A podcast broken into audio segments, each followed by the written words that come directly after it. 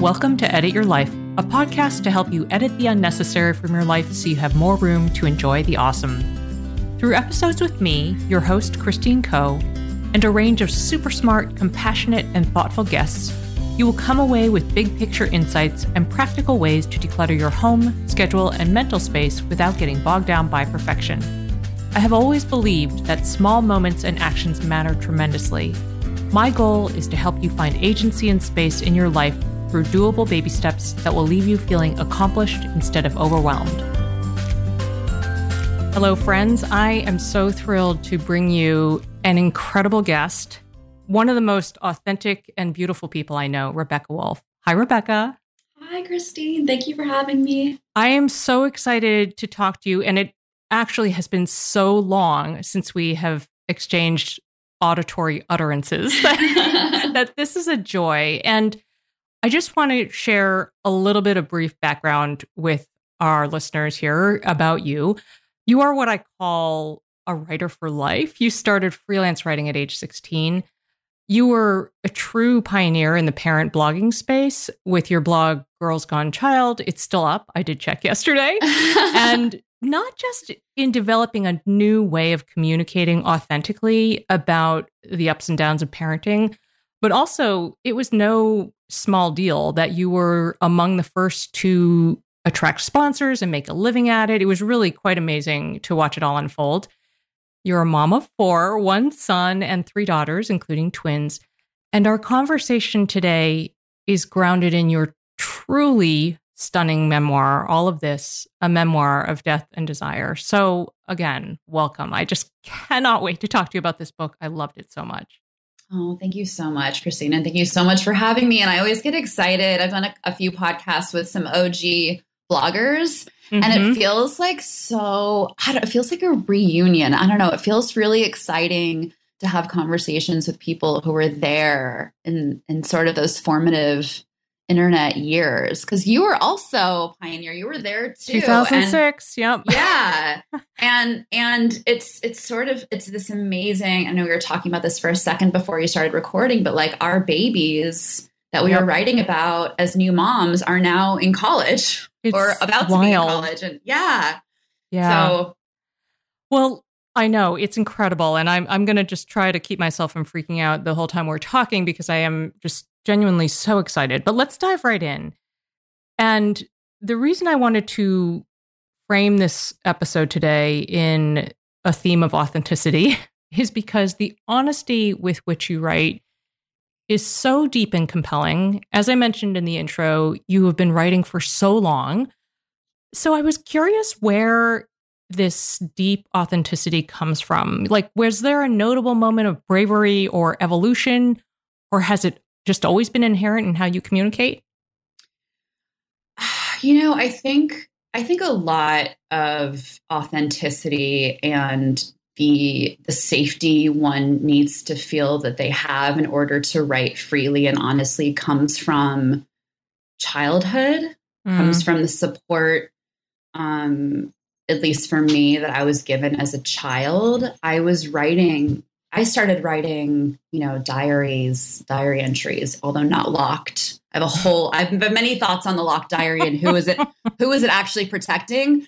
Who's not protecting the writer, I'll just say that. But I I do feel cuz this is this has sort of come up for me recently um that I I felt all throughout my childhood so supported and so um, seen for who I was and never felt judged, never felt shamed for my truth um, by my parents, by my family. And I think really I, I have to give them credit for that. And it's informed, mm-hmm. you know, how I parent as well.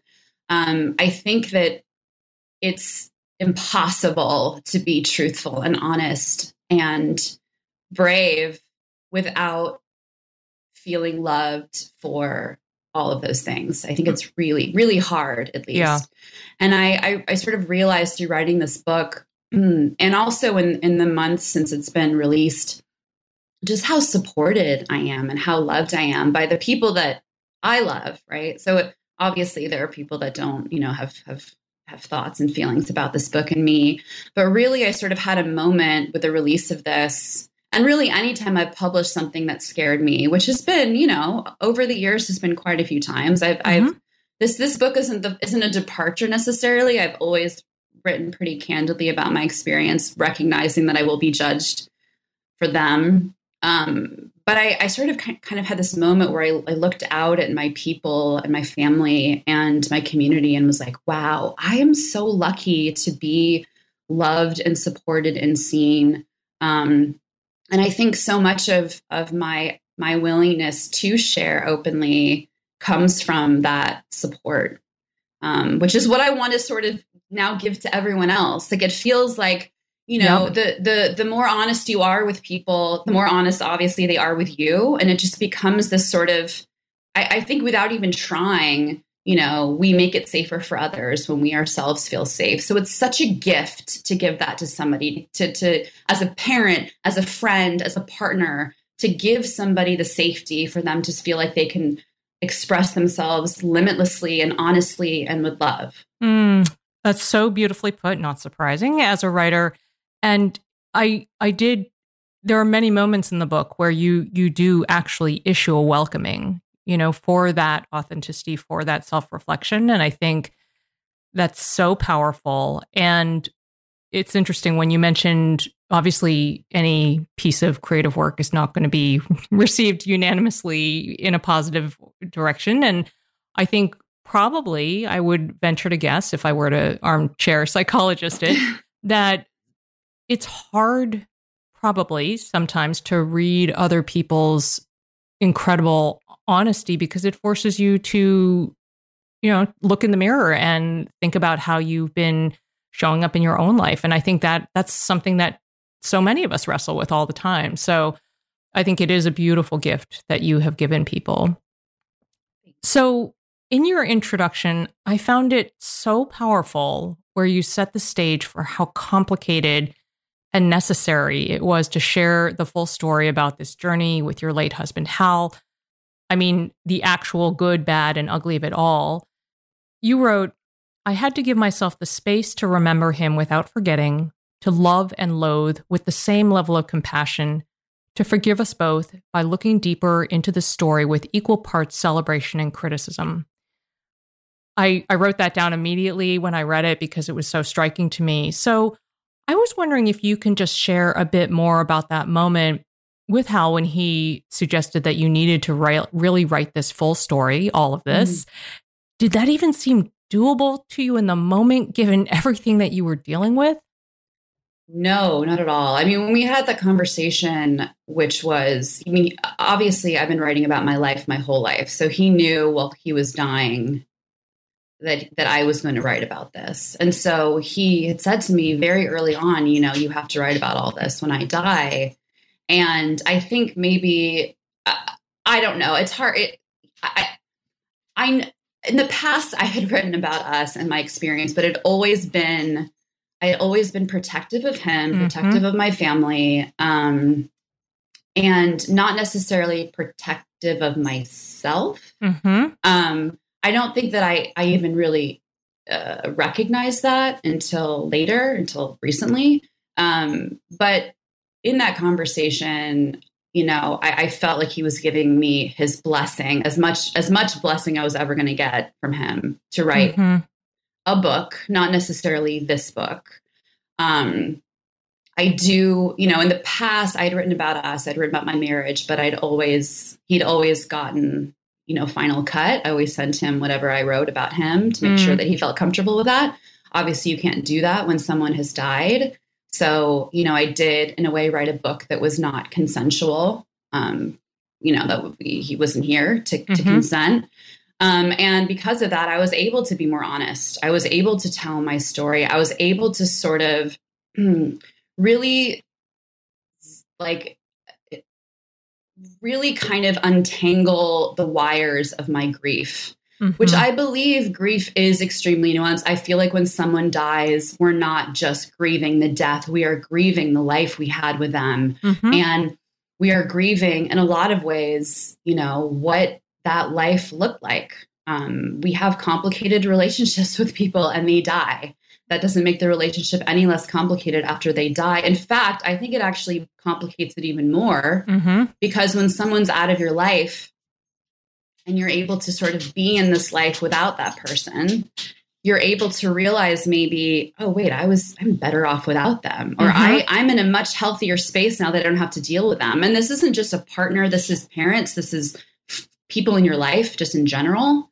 Um, you know, and I think that we we don't allow ourselves to explore all those feelings. When someone dies, we're supposed to re- sort of release them and release the, you know, our our you know, we're, we're we we're not supposed to we're not supposed to go in and really look at it and look at the relationship and look mm-hmm. at how mm-hmm. we feel. We're supposed to just let go and grieve and move on. Absolutely. And I think the thing that was so powerful to me in reading about that duality of, you know, wanting to be, um, you know, to love and loathe and all the things that are involved with that is I felt like what an extraordinary way to really undergo the healing process by giving yourself the space to have those feelings in the first place, right? You know, it's yeah. it's so people are so scared of death, you know, for obviously obvious reasons. It's a it's a topic people don't want to talk about, and yet it's the most normal thing. And I feel like we should have more conversations of you know about what it means and the relationships and everything. So it's just yet another incredible thing that you did in the book. And I think people, you know, when you come out of a relationship, whether it's a breakup or a divorce, or there's so many different ways for relationships to die. Mm-hmm. And we we have we have a grief experience when it comes to divorce and breakups. Um, we allow ourselves to feel angry and to you know recognize you know the full scope of feelings. Right? Mm-hmm. We don't do that in death. We yeah. don't do that. Um, and and I I my feelings after he died were really similar to you know people that I knew that had been gone through divorce. I had already grieved him. I had grieved our relationship. I I had love for him, but it was a very different love than I had in the beginning of our relationship. And people very, and you know, the same way people people come out of a divorce, you know, there are certain things that they don't talk about, or they they sort of it's it's it's it's very specifically this like uh I don't know, like you're allowed to be angry.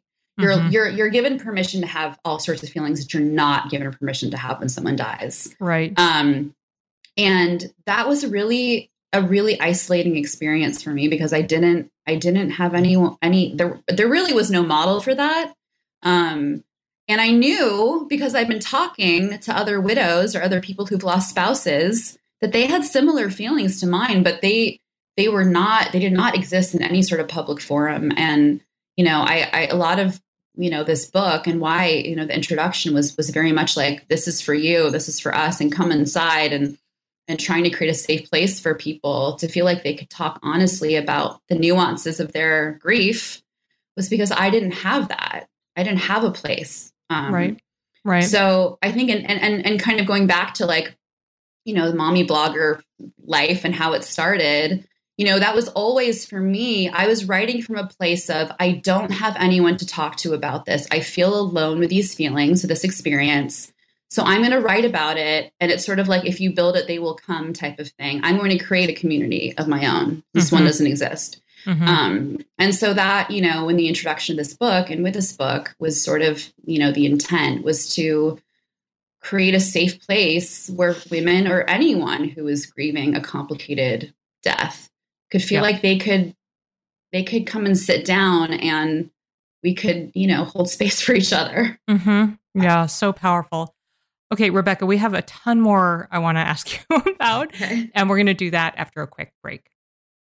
Did you know that hyaluronic acid naturally occurs in our skin but decreases gradually as we age, leading to thinner, drier skin? If you're looking for support hydrating your skin from the inside out, check out one of the tools in my hydration arsenal, Rituals Hyacera. Clinically proven to reduce wrinkles and fine lines and increase skin smoothness in 90 days, I take Hyacera every morning with my first glass of water, and like all of the Ritual products I have tried, the capsule actually smells good. Ritual's products are tested and validated by a third party for allergens, microbes, and heavy metals. They also engage in industry leading sustainability standards and are a female founded B Corp, which means they hold themselves accountable to not just their company's financial health, but also the health of people and our planet. Want to join me in hydrating from the inside out? Start Hyacera to help minimize wrinkles without compromising on clean science. Hyacera from Ritual is a clinically proven skin supplement you can actually trust. Get 25% off your first month for a limited time at ritual.com slash edit. Start Ritual or add Hyacera to your subscription today. That's ritual.com slash edit for 25% off. This show is sponsored by BetterHelp. Oftentimes, when asked to think about what one would do with a bonus hour, people reference things like exercise, play, and rest. These are all super important things, and I would recommend adding getting the support you need and deserve to your list. As a mom, independent business owner, and human blessed with many relationships, I spend a lot of time giving. So, one of the greatest gifts of therapy for me has been the ability to know that someone is holding space for and listening to me. No filter required. I adjust my session frequency as needed, and it is a huge comfort knowing support is there for me. If you're thinking of starting therapy, give BetterHelp a try. This online therapy platform was designed to remove the traditional barriers to therapy and make mental health care more accessible to everyone. Simply fill out a brief questionnaire to get matched with a licensed therapist and switch therapists at any time for no additional charge. Learn to make time for what makes you happy with BetterHelp. Visit betterhelp.com/edit today to get 10% off your first month. That's BetterHelp H-E-L-P dot com slash edit. Hello, friends. We are here with the wonderful Rebecca Woolf and having just a beautiful conversation about safe spaces and authenticity. Rebecca, I'm curious about your thoughts on the interplay between authenticity and shame. I think people often find it hard to share themselves fully because of shame and embarrassment. And in your book, it's remarkable because you talk openly about shaming experiences, and yet that does not hold you back in communicating with authenticity. So, how did that unfold during your writing process? Did you ever fear judgment or did you just go? Um, I I'm very I'm very uh, I mean I expect to be judged. I think I think one thing that's kind of amazing about growing up on the internet is that I have never written anything that wasn't criticized. Um, and that doesn't mean that people haven't been incredibly supportive. They have been. i am so fortunate that people have been, you know, you know, loving and supportive of me my whole career. But they've also been critical and judgmental and said horrible things to me mm-hmm. about me.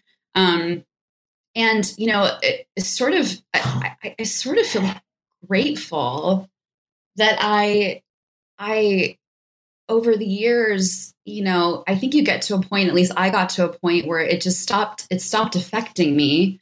Um, and I think re- the reason why is because, again, I have so many people, the people who know me, mm-hmm. who love me, like truly, those are my people. And yeah. I don't really care what anyone else who doesn't know me and love me really thinks about me. Um, I, I don't I don't feel ashamed. I don't feel guilty. I don't feel sorry for having a human experience, for having had a human experience. Um, and I don't I don't know if that comes from years of basically accumulating a thicker skin mm-hmm. or just also feeling myself like I don't judge others or shame others for their experiences either. And I don't I don't, you know, I I think that we I think everything is complicated. Um, I don't really villainize I mean, I don't villainize myself. I don't villainize Hal in this book. I don't think. I don't feel like I do. I, I really wanted to tell a story about two humans being humans. And I don't feel like there's anything shameful about any of it about sexuality, about death, about feelings. Um, I think that everything that I felt while he was dying um, in my marriage were very valid. I think the things that he was feeling were valid. Um, I validate other people's feelings, whether they love me or loathe me or judge me or um, support me. Um, and I think I just feel really sort of like I, I sort of I, I I open myself up to all of it. Um, and I, I really do it. I really do. Um, you know, I I think that when you when you trust people like kind of beautiful things happen. I think for the yeah. most part, people see that and they feel that and they trust you back. Um, you know, I, I, I compare it sort of to how I parent too. Like I I talk really openly and honestly with my kids about things that I think a lot of parents wouldn't talk to their kids about because of fear of judgment, because they don't want their children to think of them as anything other than, you know, these sort of parents on pedestals. I am not a parent on a pedestal. I am I do things all the time that people wouldn't be okay with, that I'm not okay with necessarily. Like I'm a human being and I'm super okay with that. Um, yeah. We are complex and imperfect and exactly as we should be. totally. yeah, absolutely. Well, you know, your book was harrowing and personally quite familiar in its descriptions of the topic of consent in particular. Mm. And it made me think of our dear, dear friend Gabrielle Blair's book, mm. Ejaculate Responsibly. Yes. Listeners can go back to the archives to hear an incredible recent interview with her. By the way, why was it important for you to share these stories in the context of the whole picture? Um, well, I think, I think for me, understanding my marriage, understanding the kind of wife I was, the kind of woman I was, I needed to sort of go back and and understand the kind of girl that I was, um, the kind of teenager that I was, the kind of um, how I was with boys, how I was with men. Um, I, I don't, I never really thought a lot about consent in those days. I don't know if many of us did. Mm-hmm. Um, I yeah. think there were a lot of, I had a lot of realizations later in life that experiences weren't consensual.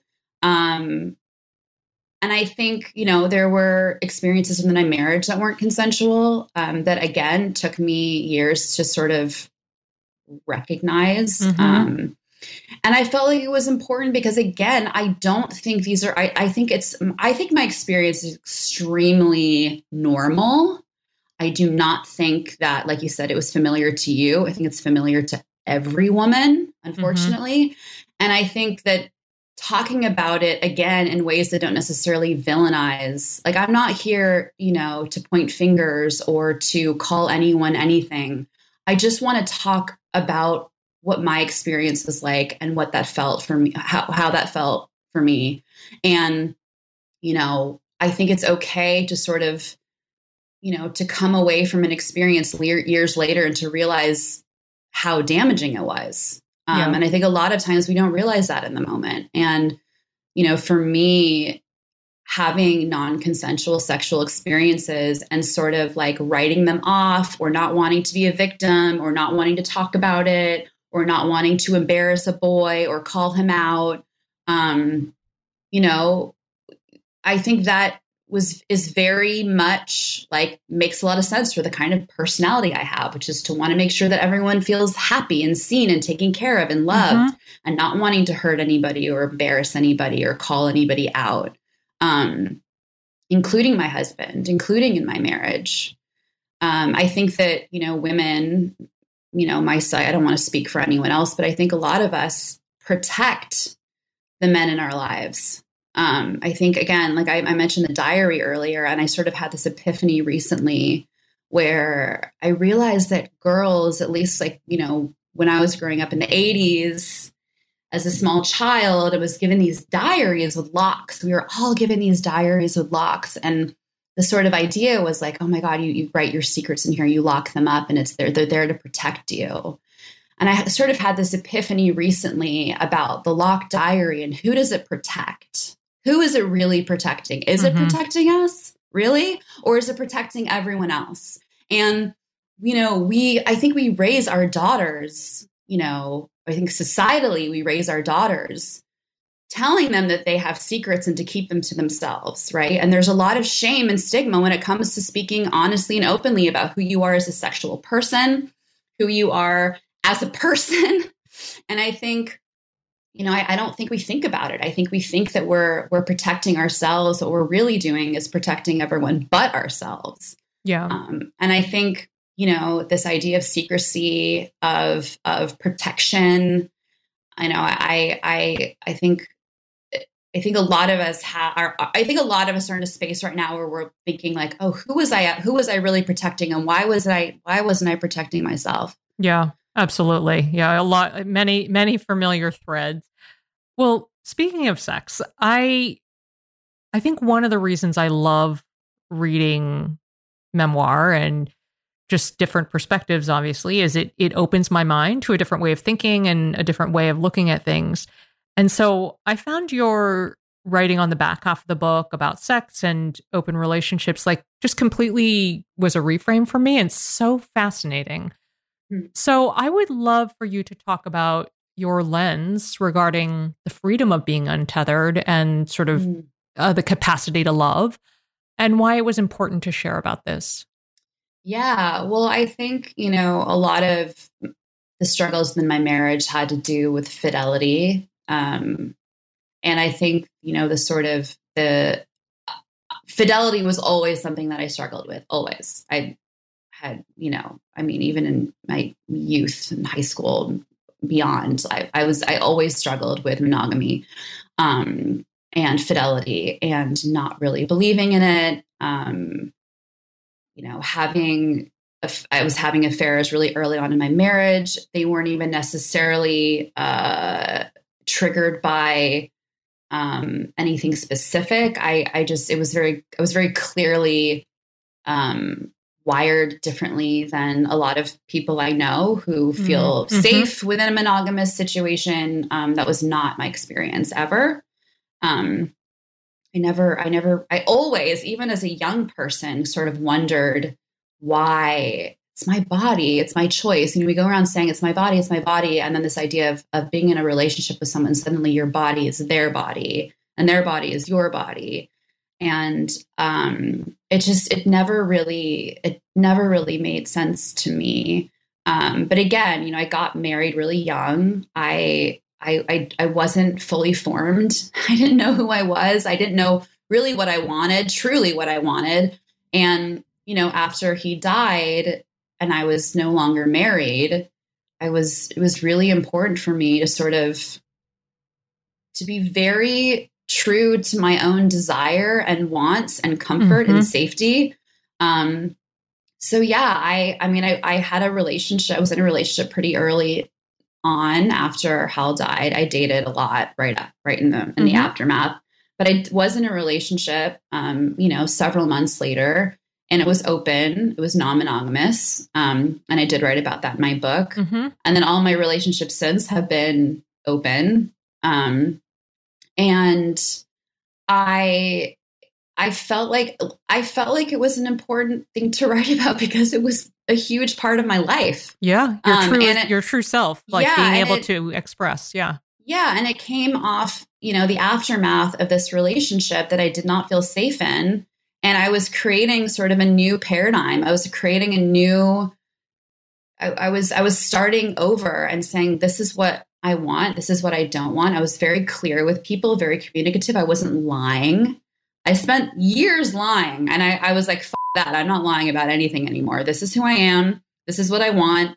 This is what's you know what I'm into." And I I was eh, you know completely 180 sort of in that department. And I think writing about that, especially after, you know, after being in a marriage that was kind of built on lies, it was important for me to come out the other side and to, you know, to share that part of my experience, which was like, oh no, I'm not going to do that anymore. I'm on it. I'm being mm-hmm. honest. Mm-hmm. And it's so interesting because people are people do not know what to do with that.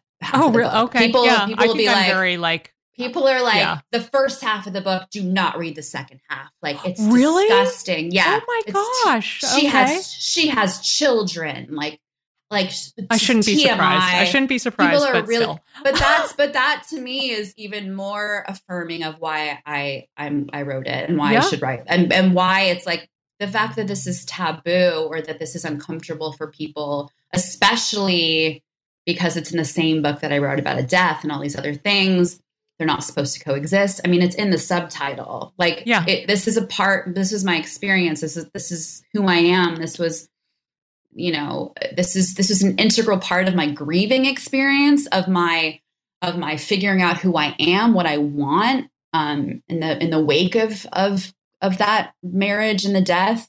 Um, and I think, you know, I think it's really interesting how polarizing that part is.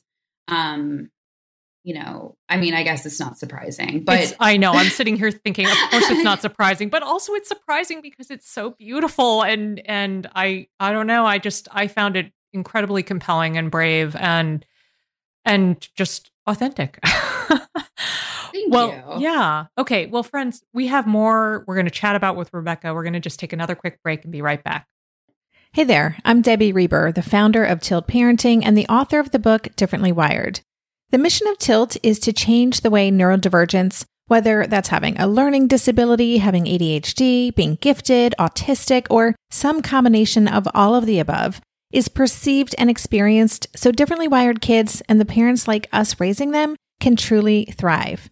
On the Tilt Parenting podcast, I get to talk with authors, therapists, educators, and parenting experts who are committed to this mission.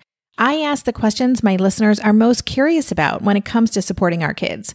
And in turn, my guests share strategies for challenges, out of the box ideas for navigating school, best practices for therapies, tips for advocating, and so many thoughtful insights on what it really takes to help our kids grow up feeling seen and respected so they can create awesome lives for themselves. I know that raising a differently wired kid can feel overwhelming and isolating, but I promise you, you are not alone, and it can feel so much better. If you're on this parenting journey, come listen to Tilt Parenting. Together, we can shift this paradigm and show up for our exceptional kids with hope, possibility, and joy. If you like this show, there's a decent chance you'll also enjoy the Shameless Mom Academy. Hi, I'm Sarah Dean, the founder and host of the Shameless Mom Academy. The Shameless Mom Academy is a podcast for moms that centers moms more than it centers your kids. I'm not going to teach you how to make baby food or how to make your three year old or 13 year old stop having tantrums. Instead, I'm going to bring you back to yourself. For the last 20 years, I've been helping moms through growth and transformation. Inside the Shameless Mom Academy, I help you identify who you are and who you are becoming. Look, motherhood is hard. It brought me to my knees many times and sometimes still does. Returning to who I am and who I am becoming allows me to decide how to show up in all those sticky motherhood moments, but also in all my other relationships and in all the ways I show up in my various communities.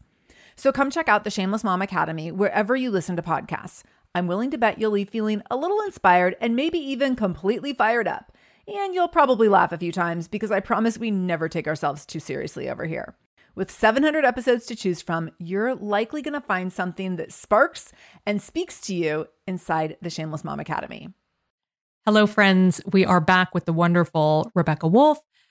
And let's talk about parenting. You touched on it a little bit earlier, Rebecca, but I want to call out that the openness with which you communicate with your kids is amazing. I've seen it play out for a long time online, but felt like it really synthesized as a whole when I was reading the book. And the descriptions about your experiences and rituals together, it felt earthy and at times mystical. I just loved it. Earthy is a book I, I a love word that. I've been using that word to, when I talk to people about your book. It's the word that comes to mind. It. I love that.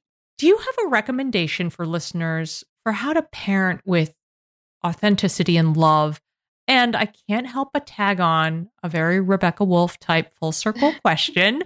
but is your parenting style attributable to your mom, who clearly is such an inspiration to you? I love her in absentia. yeah, uh, thank you. Um, I actually think I'm a very different parent than my mother, like a very different mother in a lot of ways, which is really interesting because I do value her as a mother, like above all else. Um, but I do think we parent very differently. Um, and I, I, I mean, I, I'm similarly to her. I hope I am very, um, you know, I, I, I treat my children like people. Mm-hmm. Um, I do not, I do not judge. We have a very shame-free, open, open household, which you know is what I grew up in as well. Um, I I definitely am more of a um, whatever like the opposite of a helicopter mom is. Um, free range. Free range and yeah, whatever the um, which my mother was definitely more helicoptery with me. She was, you know, like I, I remember piercing my nose and she cried for like weeks.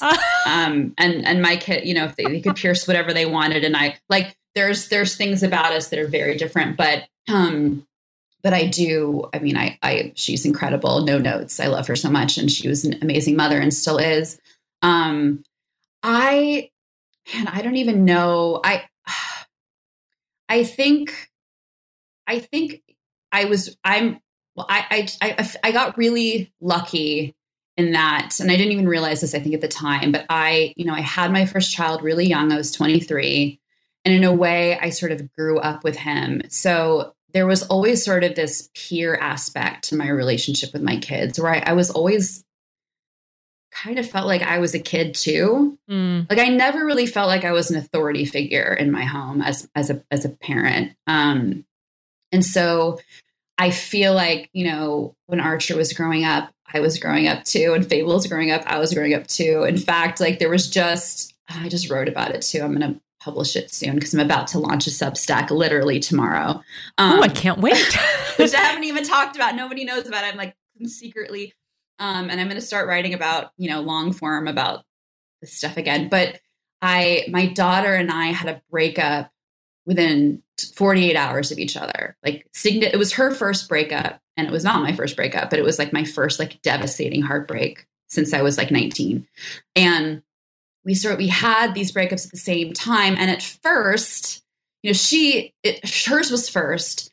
Um, mine came next, and I didn't want her to know I wanted, you know, it was like it was all about her. We were doing like breakup baths and and she, you know, I kept her home from school and it was a whole thing. Um, she, you know, it was devastating. And then I had this devastating breakup, and I didn't want her to know about it because I didn't want to hijack her moment. Right? Yep. I was like, so I was like totally hiding it from her, and then she found me in the kitchen, like maybe on like pretty soon after it happened, and was like, "Are you okay?" And I was like, oh.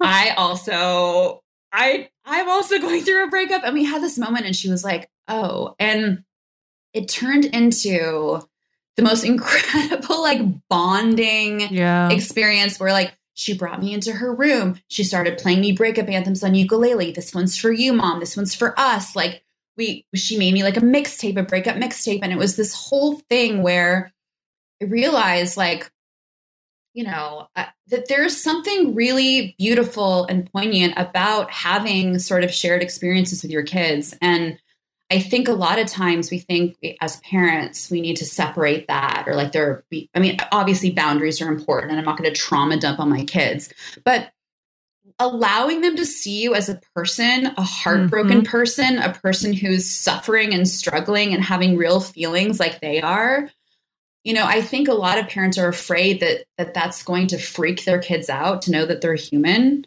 and just like them parents they're just like us but the reality at least in my experience has been completely the opposite where mm-hmm.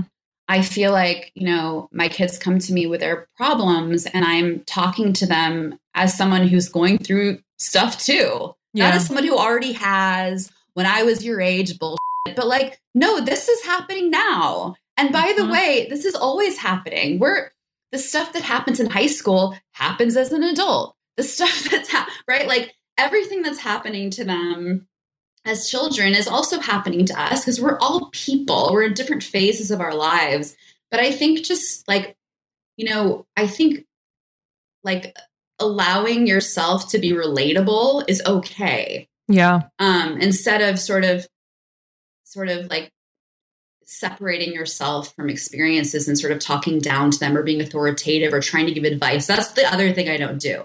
I do not, I'm like, I, advice. I'm here to validate my kids, not to give them advice. So mm-hmm. that's another big thing for me is that I've learned like, and this is actually something I've learned from my mother because my mother was always trying to give me advice and I hated it. I hated it. Just let me be, let me live, let me figure it out on my own. So for me, you know, I think really the only thing you ever need to know as a parent is to validate your children. It's your yeah. job to validate them, not to tell them what to do, not to tell them how to do it. And um, I think this is a long, I just like very long windedly.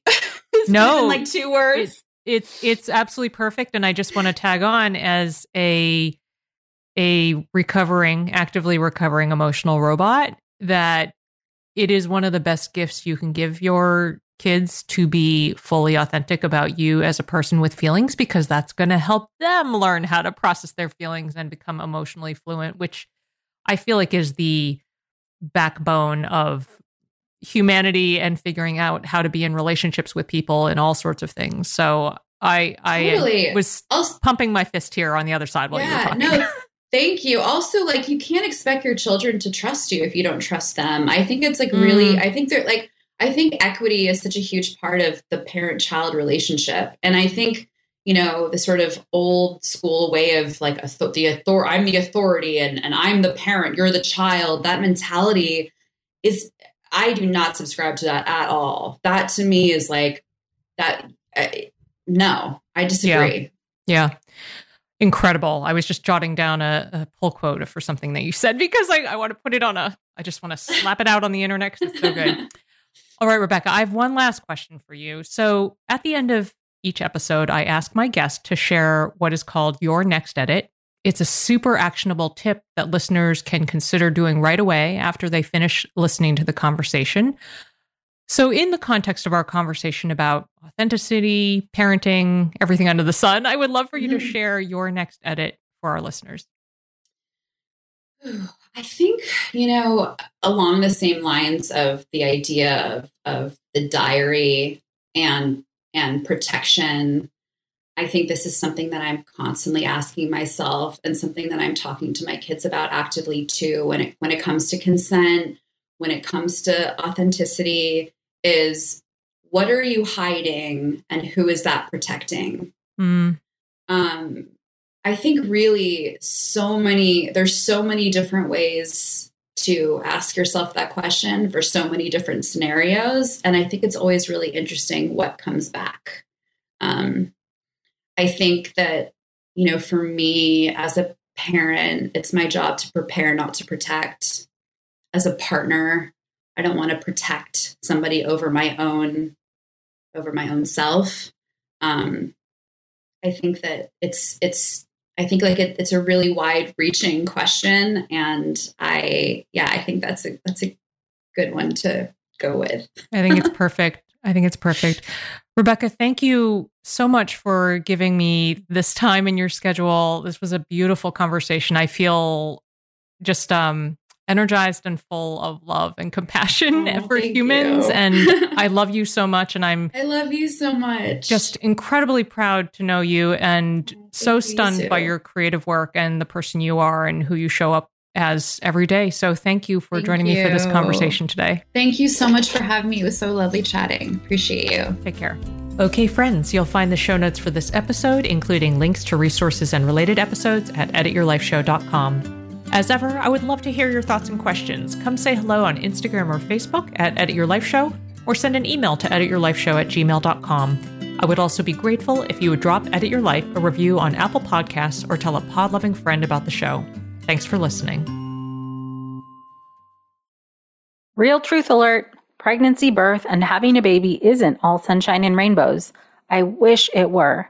But the reality is that many people struggle and suffer through this time without the right help or even knowing what they're dealing with. I'm perinatal psychologist Dr. Katayune Kaeni, also known as Dr. Kat. My podcast, Mom and Mind, aims to shine a light on the difficult reality that so many hopeful and new parents experience and raise the volume on how we can better support mental health, which is a big part of our overall health. Episodes include personal stories from people who have healed through things like pregnancy and postpartum anxiety, depression, PTSD, and so much more. I also talk with specialists and experts who explain and educate on these conditions. All of this to support parents to know that they are not alone, that healing is possible, and there are resources that can help you today. Listen into Mom and Mind and walk with me through the world of perinatal mental health.